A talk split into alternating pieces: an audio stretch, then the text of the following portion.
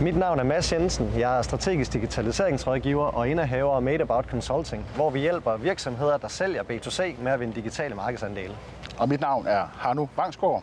Jeg er indehaver af Digital Acceleration og hjælper virksomheder med at komme hurtigt og effektivt i gang med den digitale transformation.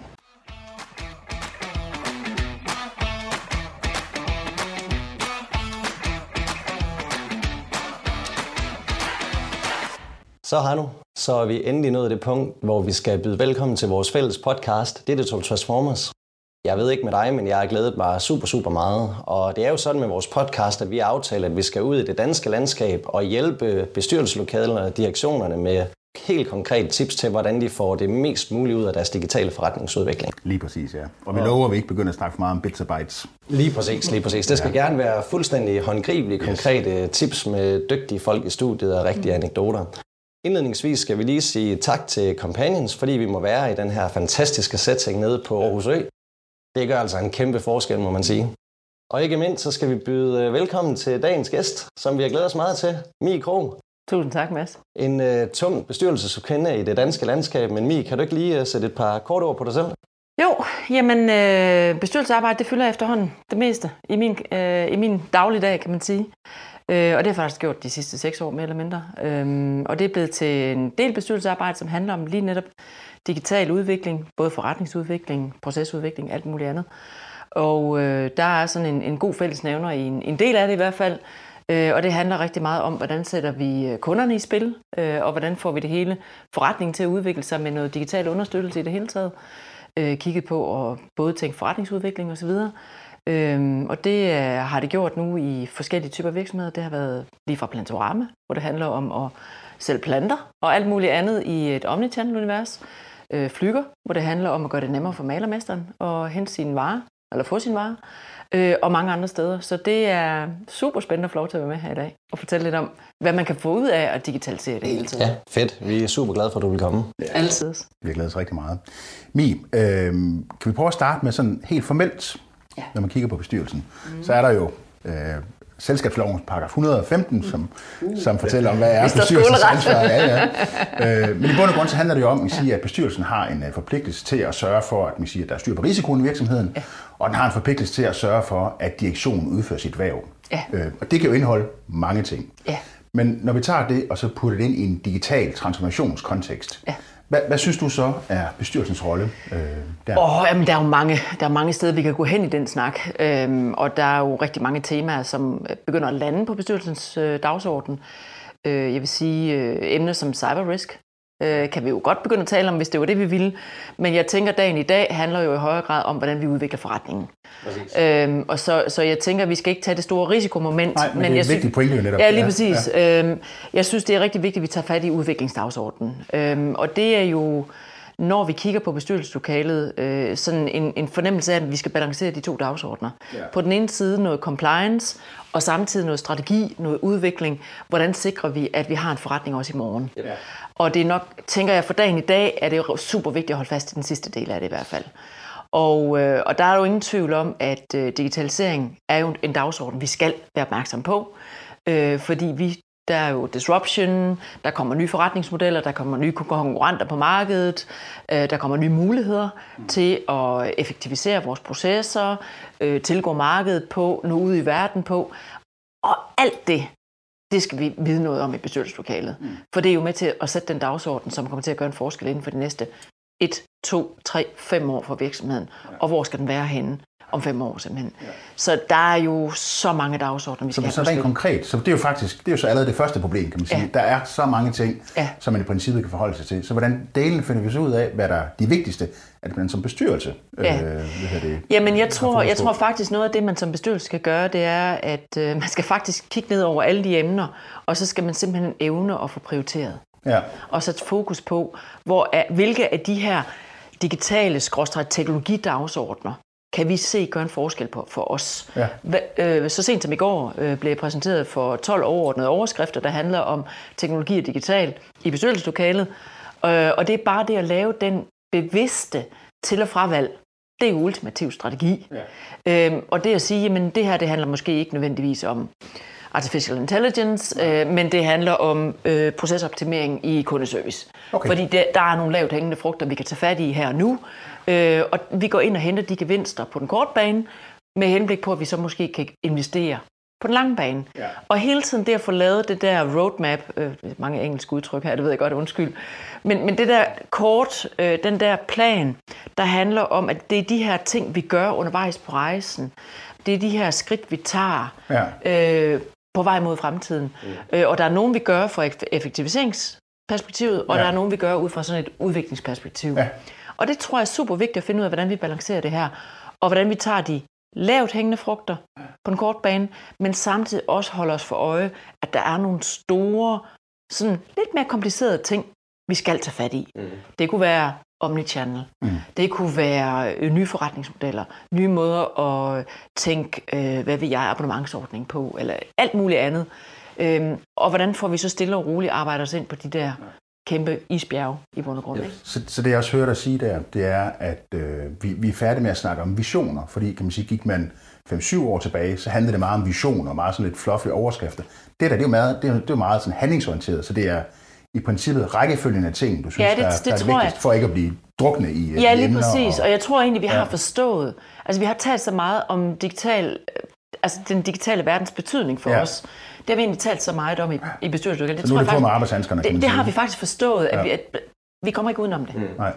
Øhm, og jeg tror, at de fleste virksomheder efterhånden ligesom har forstået, altså hvis vi vil have en fremtid, så er det det, vi skal. Ja. Mm. Så den, det kan vi sige tjek til. Ja. Nu er det mere et spørgsmål, hvordan kommer vi så i gang med det? Ja. Så det er ikke så meget why, det er lidt mere the how. Ja. Og selvfølgelig stadigvæk på et strategisk niveau. Vi er ikke nede i bits and bytes. Nej. Det er lidt mere at sige, hvad er det så, vi vælger ud, at vi går i gang med simpelthen.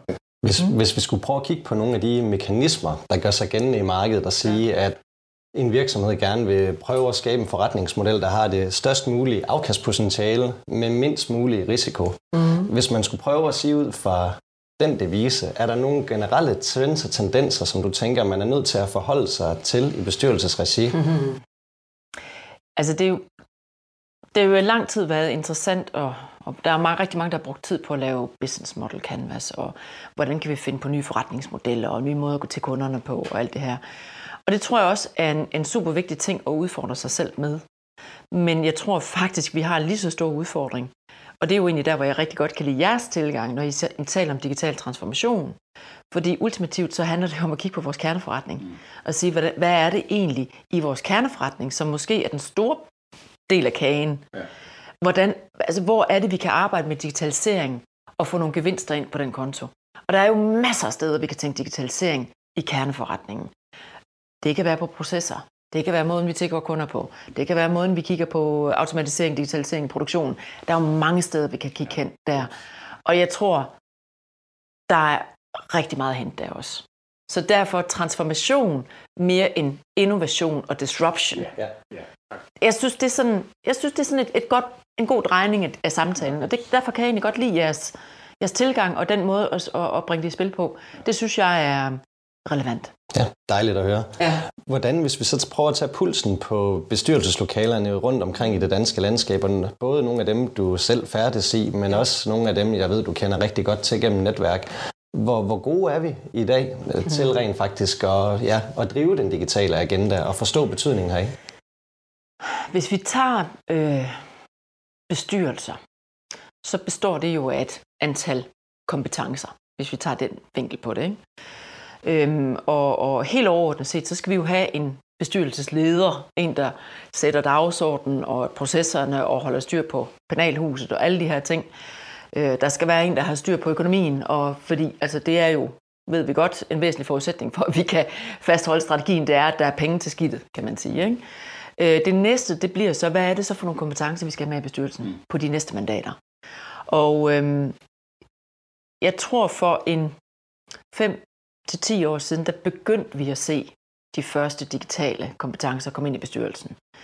Øhm, jeg så en, en opgørelse her for nylig, hvor øh, man havde lavet en kortlægning af de, de seneste tilkommende nye kompetencer i, øh, i, i top. Mm. 50 tror jeg det var måske, eller 25, det kan jeg ikke engang huske.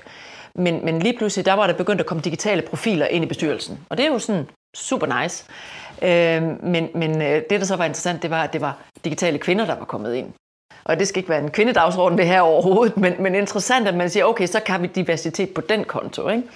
Men, men det, jeg synes, der er interessant, det er, at når de store virksomheder er begyndt at trække digitale kompetencer ind i bestyrelsen, så tænker jeg, at vi begynder også at se den smidt af længere ned i kan man sige, det brede vækstlag i Danmark. Ja. Og, og, og det vil jeg sige, det tror jeg, der i bund og grund, jeg selv er en eksponent for, i forhold til, at øh, der, hvor jeg er kommet med i bestyrelsen, der har jeg været hende, der skulle ligesom repræsentere, øh, hvordan kan vi lave en digital forretningsmodel, for eksempel.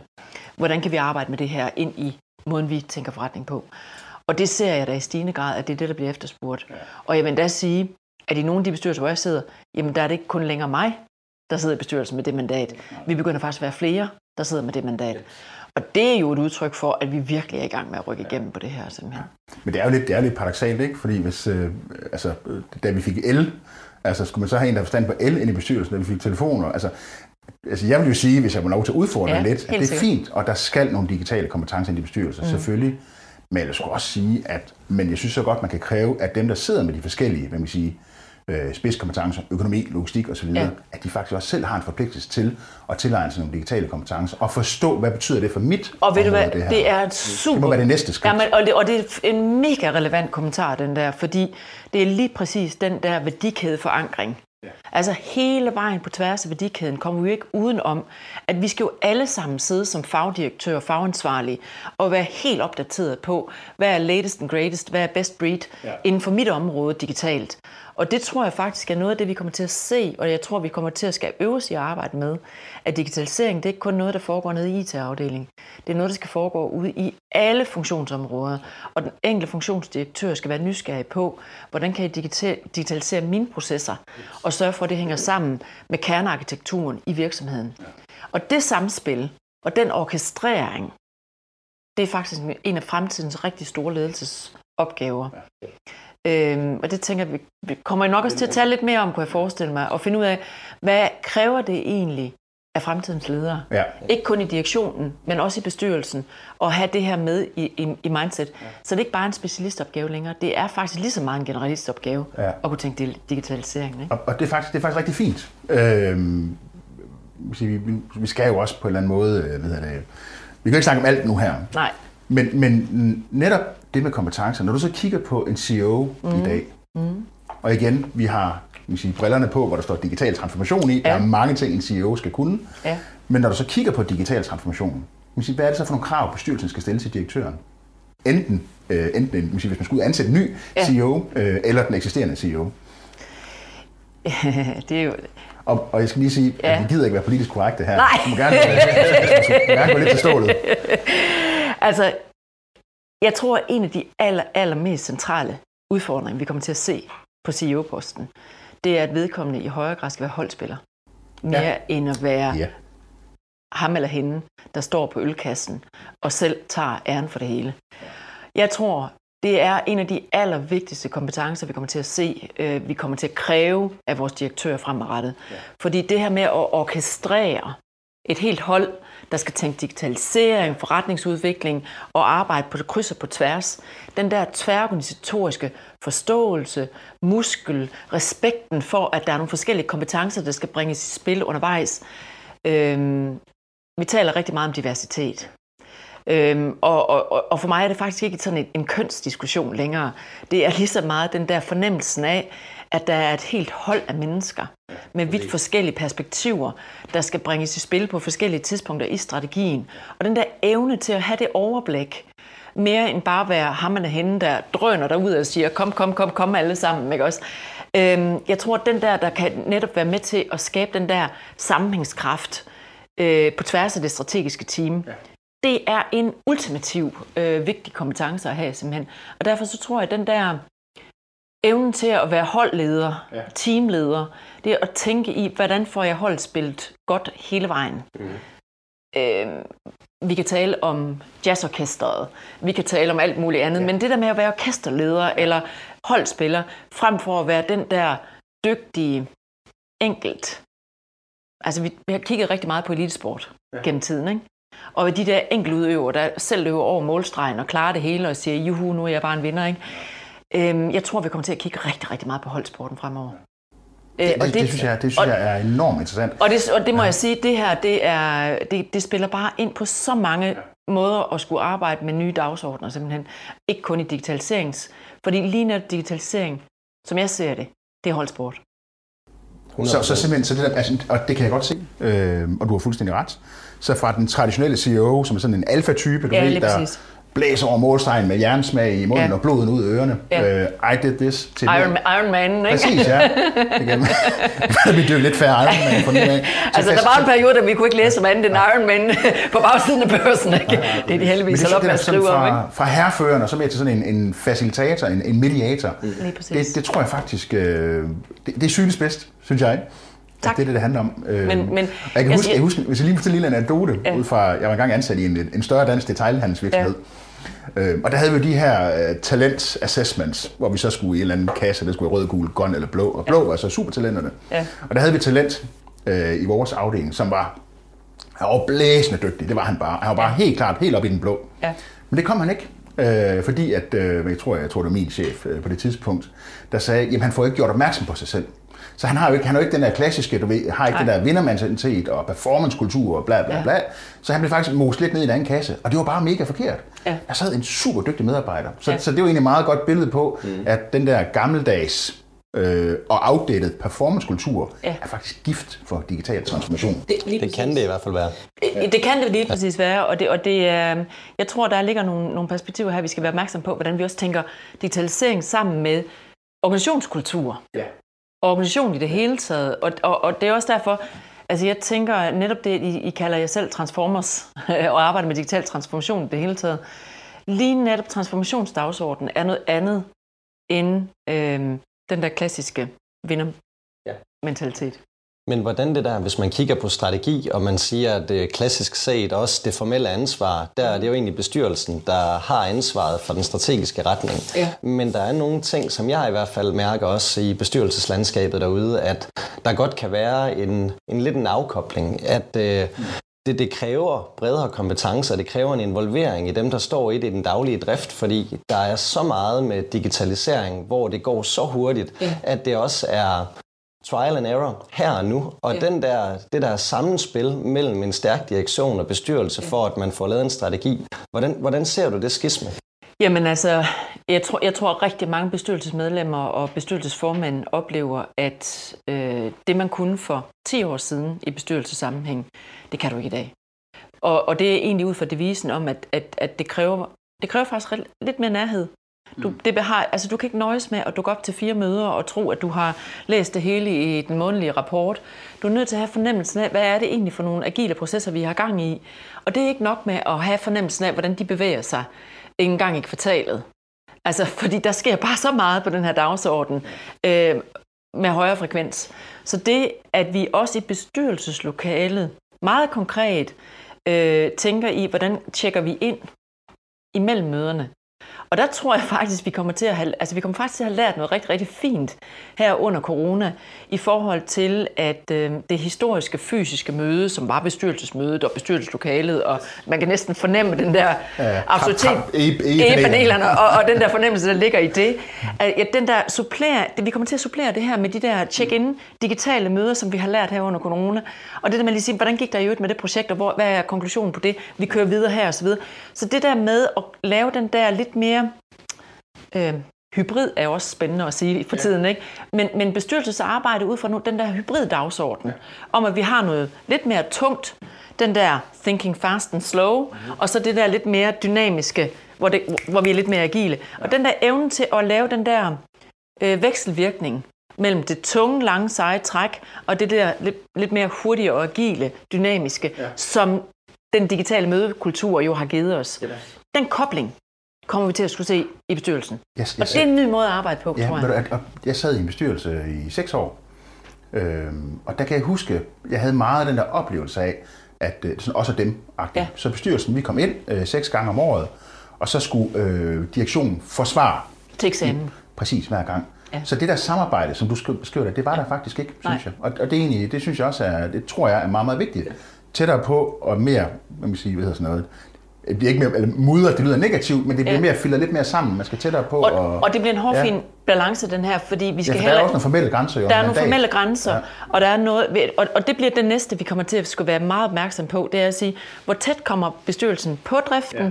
og direktionen fagligt, øh, og, og, og hvordan holder vi distancen. Og den der vekselvirkning mellem de to elementer, det bliver en hårfin balance, ja. og det kommer til at kræve enormt meget øh, emotionel intelligens. Ja human skills, ja. i forhold til at finde ud af, okay, nu går vi tæt på, fordi det er nødvendigt, ja. men vi kan også trække os igen. Og den der altså på tysk har det der fantastiske udtryk der, der hedder fingerspidsgefühl, ikke? øh, men den, altså den fornemmelse for øh, både ikke kun tempo, men også øh, altså at trykke til. Og digital transformation handler nogle gange om, at så skal vi trykke til. Altså trykke til som i hastighed. Det er nu, det er nu. Tempo. Ja. Vi skal sætte tempo på, ja. og, og andre gange skal, og vi skal, nogle gange skal vi presse transformationen og forandringen igennem. Ja. Fordi vi, altså, vi må jo bare sige, det her handler om mennesker. Og vi er jo som mennesker nogen mere optaget af forandringer end andre. Ja. Og det vil sige, bestyrelsens evne til at forstå forandringsledelse og mærke forandringsledelse er jo super vigtigt her også. Yep. Ja. Så det er jo ikke nødvendigvis et spørgsmål om, at man bare kommer og siger tjek, tjek, og så at tallene er i orden, ikke?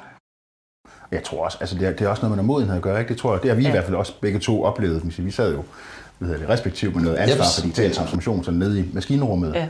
At, øh, altså jeg, jeg tror også, at det kræver bare af, af direktion og bestyrelse, at de kommer lidt mere i maskinrummet i en eller anden fase, indtil vi alle sammen har en anden, ja. et fælles sprog måske også ja. om, hvad det egentlig er med at gøre, og så kan man trække sig lidt længere væk. Lige Men i starten, der skal, man, der skal man nok rigtig tæt på. Det, ja. Ja. det er klart, at de der driftsopgaver, dem, dem skal man ikke have nærhed til i det daglige. Det vil både være frustrerende for en direktion, men omvendt, hvis man ikke har netop, som du siger, en gefyle med, hvad det er for nogle processer, der er essentielle, så ser jeg også bare og mærker det selv på egen bestyrelseserfaring, at det godt kan blive afkoblet. Det er den strategi, du får udtænkt, at det er simpelthen en anden agenda, der kan, der kan gøre sig gældende her nu. Og der vil jeg sige, det er simpelthen et fælles ansvar, at man får lavet en tosomhed mellem direktion og bestyrelse, der står knivskarpt i forhold til at få skabt det, jeg vil kalde et vedvarende vækstpotentiale, altså i en strategisk kontekst.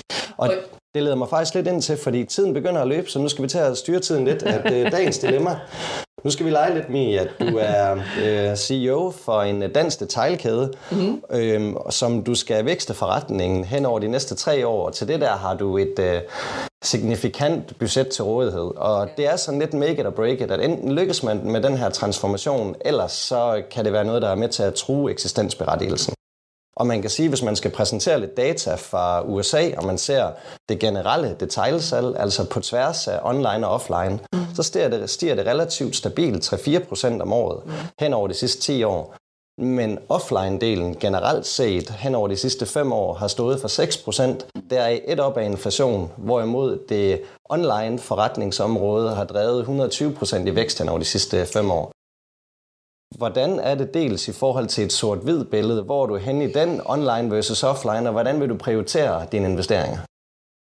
Altså jeg vil sige, øh, noget af det, jeg øh, synes, jeg ser lige nu øh, på tværs af de virksomheder, jeg arbejder med, og når vi taler detaljhandel, så tror jeg, det er, det er en både og. Og øh, det tænker jeg, det er, fordi at øh, kunderne, de øh, kan faktisk rigtig godt lide os indkøbsoplevelsen. Så jeg tror ikke, det er et spørgsmål, om vi kommer til at sige helt farvel til den fysiske indkøbsoplevelse. Men det, jeg tror, vi skal virkelig meget øve os i, det er at finde ud af, hvordan er det, vi får den online-oplevelsen til at hænge sammen med den fysiske oplevelse.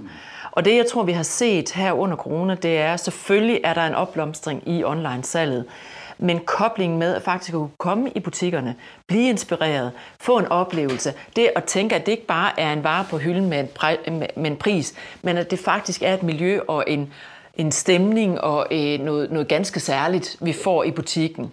Øh, I tillæg til, at det vi så får online, det måske i højere grad er noget nemhed. Og, og jeg vil sige, den her, der hedder Click and Collect, eller øh, kunne tjekke, har min lokale butik varen på hylden? Har de den hjemme? Det at lave det krydstjek hjemmefra, det tror jeg kommer til at betyde enormt meget for kunderne. Og det vil sige, det at have en fælles, øh, nu bliver det lidt bits and bytes, undskyld, men, men det at have datatilgængelighed omkring, hvor er varen henne i værdikæden. Det at have logistikken på plads, gennemsigtigheden på varetilgængelighed som fælles platform på tværs af... Så hvis du spørger mig, hvor vi investerer, så er det at skabe synlighed og gennemsigtighed på den del af det. Mm. Fordi det kommer til at give den ultimative, sammenhængende øh, hvad hedder det, kundeoplevelse på tværs af den digitale tilgængelighed, kobling med, kan jeg gå ned i butikken og hente det, kan jeg hente det nu, øh, hvornår kan jeg få det, ikke også? Altså, der er ikke noget mere frustrerende end at sidde og tænke, jeg har lige præcis behov for de her produkter lige nu. Jeg kan se, at de har det nede i butikken, men jeg kan først få det leveret om tre dage, fordi det jo først kommer der, ikke? Altså, det er jo mega irriterende. Men til gengæld, hvis jeg lige kan tjekke, at det ligger nede på lageret i den lokale butik, så problem solved, ikke? Så jeg tror, det at skabe det, det fundament, det er der, jeg vil investere. Må jeg, må jeg ikke lige presse dig lidt så? Ja, det må gerne. Så leger vi, det har vi styr på. Fint. Then what? Og vi måske, har og måske prøve at få lidt tidshorisont på. Hvad nu, hvis vi siger, det ved jeg ikke, hvad kan man, hvad kan man sige? Hvis vi kigger sådan 5, 6, 7 år ud i fremtiden, så det du investerer i nu, det er noget, du skal høste af om 5, 6, 7 år. så sige, og, og vi har styr på, på, på gennemsigtigheden på dataen og alt det der, så handler det om at få den her kæde til at hænge sammen ude foran. Altså med, mellem butiksoplevelsen og min online-oplevelse, at de faktisk komplementerer hinanden. Mm. Øhm, og ikke nødvendigvis, at de er en tro kopi af hinanden. Så det, at de komplementerer hinanden, at vi tænker inspiration, involvering, engagement, også ude på de sociale medier. Og så handler det om ultimativt at få flest kunder i butikken. Altså, altså ultimativt, så er det jo for, fordi det bliver jo der, kampen skal slås. Ja. Ultimativt, ikke? Altså, hvem vinder kampen? Det er dem, der evner at få kunderne ind og få Der har du også en af dine catchphrases. Altså, ja. e-commerce, det er jo også bare retail, ikke? Jo. Det, det er fuldstændig retailer. Det, det er faktisk en af de ting, jeg synes, man undervurderer. Og det er ikke for at skal karikere det alt for meget, for jeg vil sige, det der med den fysiske oplevelse, jeg, jeg kender ingen, og jeg tror ikke, der findes nogen, der ikke vil blive ved med at gå i fysiske butikker. Det er vi drevet af, det vil vi rigtig gerne. Ja. Men det, jeg synes, man generelt set undervurderer derude, det er, at frekvensen er nedadgående. Øh, og hvis du typisk som øh, altså detailist har ligget med en øh, overskudsgrad på 7-12 procent, mm. så skal frekvensen og hyppigheden af, folk er nede i butikkerne, den skal ikke falde ret meget, før overskuddet er Nej, det er klart. Og det er der, man står mange steder lige nu og balancerer, ja. hvor det allerede gør ondt. Ja, og n- enten så skal der ske noget på forbrugeradfærden, en modreaktion, ja. eller så skal der ske noget drastisk på huslejen. Ja. Ellers så vil jeg sige, sker der ikke en af de to ting, så er det noget, man er nødt til at have en alvorsnak om i bestyrelsesregi, fordi det repræsenterer en risiko øh, Og der, er ingen tvivl, og der er ingen tvivl om, huslejearbejdet, det har foregået de sidste 10 år, og det bliver ved. Og det bliver en nedadgående skrue i forhold til, hvad retail er, er villige til at betale for huslejen simpelthen. Så der kommer til at ske et, en, en magtændring på den her konto. Det er der nødt til. Og der skal også helt klart ske en opgradering på måden, vi arbejder med produkter og inspiration og customer engagement og alt muligt andet øh, på de digitale platforme. Fordi hvis vi ikke har styr på den del af det, og vi bare tror, at vi kan gøre det med et packshot og en pris, altså glem det. Yes. Øh, det er ikke inspirerende nok simpelthen. Altså, og i det hele taget, øh, der er også så meget, vi kan gøre på. De fleste webshops har jo ikke styr på UX-delen længere. Altså, der, der skal så meget mere til. Forventningerne bliver bare skruet op hele tiden. Ikke? Altså. Så inspiration og det at få, få bygget den der fede digitale oplevelse online, super vigtigt. Så, simpelthen. hvad kan man sige, totaloplevelsen. Ja, det er det, vi altså, taler om, ikke? Og det er jo selvfølgelig tilbage til, hvem vinder på både at have styr på det her og det her. Det gør dem, der har råd til at investere. Og det vil sige, der bliver skilt form fra bukkene her. Og tør. I, Ja. ja. Lige præcis. Kan og så, tør. Så, Ja. ja. så enten så handler det om at, at høste pengene Ja. og sige, pff, vi, vi kommer til at skulle give op over tid, øh, enten, eller, eller slå sig sammen med dem, der kan, så der kommer til at ske en, øh, en koncentration, det er der ingen tvivl om. Altså, øhm, ja, det tror jeg på, der gør. Ja. Og du har fuldstændig Mads, eller du har ret, Mads. Tiden løber. Jeg, jeg kunne blive ved. Jeg synes, Ja. det er Ja, det samme super spændende, ja. Ja. Øhm, men vi har også aftalt på at holde lidt kort her, Yep. så, så jeg tror måske, jeg lige vil prøve sådan at, at summe lidt op. Det er jo- Jeg synes, vi har talt om, at det, det var lidt svært, vil jeg sige, for der er godt nok, der kom mange ting på, på bordet ret hurtigt. Men hvis jeg sådan skal prøve at tage, hvad man sige, de øh, refleksioner og learning, som jeg fik i det her, i samtalen her, Mi, mm. øh, så først og fremmest, du har fuldstændig ret, prioritering. Ja. Fordi der er en milliard ting, man kan gøre. Øh, men så, så i bund og grund, den første vigtige opgave, det er at få styr på, hvad er det for nogle nøgleprocesser eller strategier, vi skal arbejde med, og så lade være med at rende rundt og kigge på alle de lamper, der blinker over det hele. Ja, For der er mange ting, man kan Der er investere mange i. ting, vi kan tage fat i. ja. Øh, og så næste ting. Øh, nu, altså Mads og jeg, jeg vidste, vi var enige i forvejen. Nu ved vi også, at vi er enige med Mie. Det handler om kerneforretningen. Ja. Så pas nu meget på med at gå ud og lave alle mulige skøreforsøg. Der skal være plads til skøreforsøg, men i bund og grund, det vigtigste her, det er, at det er din kerneforretning, du får transformeret over tid. Øh, og også dermed, som, som du sagde, øh, det handler om værdikædeforankring. Mm. Det er ikke kun marketing, det er ikke kun robotter ude på lager. Det er hele værdikæden, der skal have. Ja. Præcis, ja. Øhm, og så var der i forhold til med CEO'en der, og den, den synes jeg også var rigtig spiller, eller undskyld, rigtig, øh, rigtig interessant. Med CEO'en, det, det er en ny type CEO, som mm. vi i bund og grund har brug for. Øh, han eller hun skal være en, en håndspiller, yep. en holdspiller, skal være mere en facilitator end den der øh, alfa-type, der blæser over målstregen, ja. øhm, og skal ud og, og, og løbe og ja. cykle en Ironman bagefter, ikke? efter fire aften. Ja. Øh, så det handler rigtig meget om human skills, og det tror jeg også, man som, sige, som CEO skal tænke en del over. Ja. Øh, det der med at få dyrket det, og måske også få, få det er sådan mere en personlig refleksion. Skal ikke fremstå som en superman eller woman. Øh, det er sgu okay at lige at, at sige højt, det her det forstår jeg faktisk ikke. Nej, fordi, fortæl snakker, mig lige, hvad du mener, ikke også? Yes. Ja, spørg. Præcis. Ikke, heller en ekstra gang, ja. ikke? Altså, og det fordi, gør ikke noget. For det er komplekst det her, ja, og det er uendelig meget mere komplekst end Og der er ingen af os, der har prøvet det før. Nemlig. Og det er den der med faktisk at ture, erkende. Prøv at jeg har, jeg, jeg er sgu ikke alvidende her. Ja, præcis. Men jeg tør godt være nysgerrig på det simpelthen. Ja. Så det, og det er også er jo rent ting. faktisk, at den yngre generation, ja de synes, det er helt okay. Ja. De har ikke brug for sådan en idiot, der står og, og, og spiller Nej, sej. slet ikke. Øh, undskyld. Hvad hedder det? Og, så, og det, er også, det fører også frem til næste, at man siger, at digitalisering handler meget om organisationskulturen. Mm. Hvordan vi arbejder sammen. Øhm, og det er også, der er også brug for nogle andre typer. Ja. Øh, hvis vi skal lykkes, så skal vi altså også nogen ind, der kan sidde og lave nogle øh, algoritmer, og kan sidde og, og tænke nogle øh, matematiske modeller, som nødvendigvis ikke ligefrem øh, er, er vant til at, at, at, at tale. For eksempel, øh, samtidig med, at vi skal have de her blødere øh, hvad hedder det, øh, oplevelses, dem der forstår hvad det, kundeoplevelse ind, og ja. de skal arbejde sammen. Så det, det kræver faktisk noget af, af kulturen. Så du kan ikke bare have en, en, øh, en øh, du må helst ikke lige komme, snakke videre nu, Mie, fordi nu runder jeg af. jeg kan godt se det på dig. Jeg har så meget ved at sige det, lige der med den der.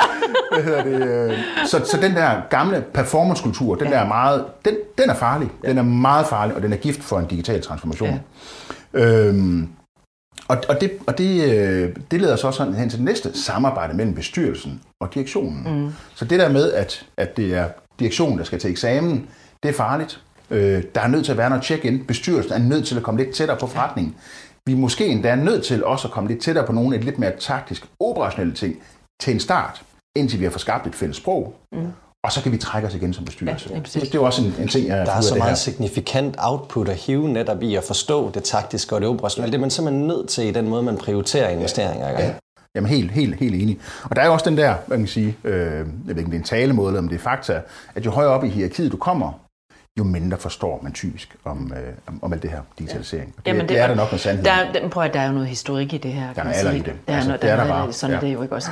Ja. Men det er aldrig for sent at være nysgerrig. Det er Nej, aldrig for sent. Og, og, og, og, det er jo det fantastiske ved alt, hvad der er digitalt, synes jeg jo, det er, at det er faktisk rigtig spændende. Yep. Øh, og du skal ikke prøve ret meget af, før du kan se øh, en masse muligheder med det. Mm. Så det er bare med at komme i gang. Og så det sidste her med dilemmaet. Du ved, selvfølgelig fik vi et både og svar. Jeg havde ikke forventet andet. øh, hvad hedder det? Men, øh, og det er jo rigtigt. Men jeg tror, det er rigtig vigtigt at holde noget tidshorisont. Øh, dør du om et år, hvis ikke du er fuld omnichannel? Nej. Nej. Gør du om syv år? Måske. Måske. Ja. Lige præcis. Okay? Så der er noget der, man, der er noget tidshorisont, man virkelig skal, der er det lange blik, og det, det korte blik, man skal holde styr på. Øhm, men, men det er altså også et faktum, at den traditionelle model er udfordret. Der er nogle, ja. der er nogle tal, der ikke lyver. Nej. Hvis huslejen ikke falder, hvis ikke overskudsgraden på, de, på den fysiske model, uh, brick and mortar model, hvis ikke man, siger, man får, får knækket den, så bliver det altså rigtig svært i fremtiden. Ja. Så, så jeg tror, sådan afskedssaluten, det er, at det her, det, det kræver noget investering, og det kræver mod. Det kræver nemlig mod. Og nogle gange, så, så er man også nødt til at tage en beslutning, hvor vi faktisk ikke ved, om det, altså, du ved ikke, om det er en sikker beslutning, Nej, det du har taget her, men du er bare nødt til at gøre det, for hvis ikke du gør det, så er det stensikkert, så er du med på den om, ja. øh, om og den sidste ting, jeg får lyst til at supplere med, ja. det, er, det er at med mod. Altså der, der man er simpelthen også nødt til at have den der fælles tillid, om det er ja. direktionslokalet eller bestyrelseslokalet, fordi netop når det er nogle af de store beslutninger, hvor man ved, at man tager en kalkuleret risiko i ja. forhold til en investeret kapital, ja. det gør man ikke uden tillid, Nej, og at man ligesom man siger, at det her det er altså noget, vi gør sammen, venner. Ja. Så det er simpelthen om, at man har en anden tryk. Lad det være de to, øh, yep. de to, de to ord, vi slutter på. Vi sidder begge to op. Vi har så meget mere at sige, ja, men, men, men, men det er helt okay her nu. Vi tager en opfølger en anden gang. Jeg skulle lige til at sige det. Vi tager en opfølger en anden gang, så bliver du sat i stævne igen. Men hvor var det en fornøjelse, at du ville være med til vores Tusind lille tak. ydmyge debut her. Ja. Det var tak til så dig, sjovt. Nu er vi i gang. Tak til dig, Mads. Det var fedt. Ja, tak. Jeg håber, I Tusind tak, fordi jeg var der med.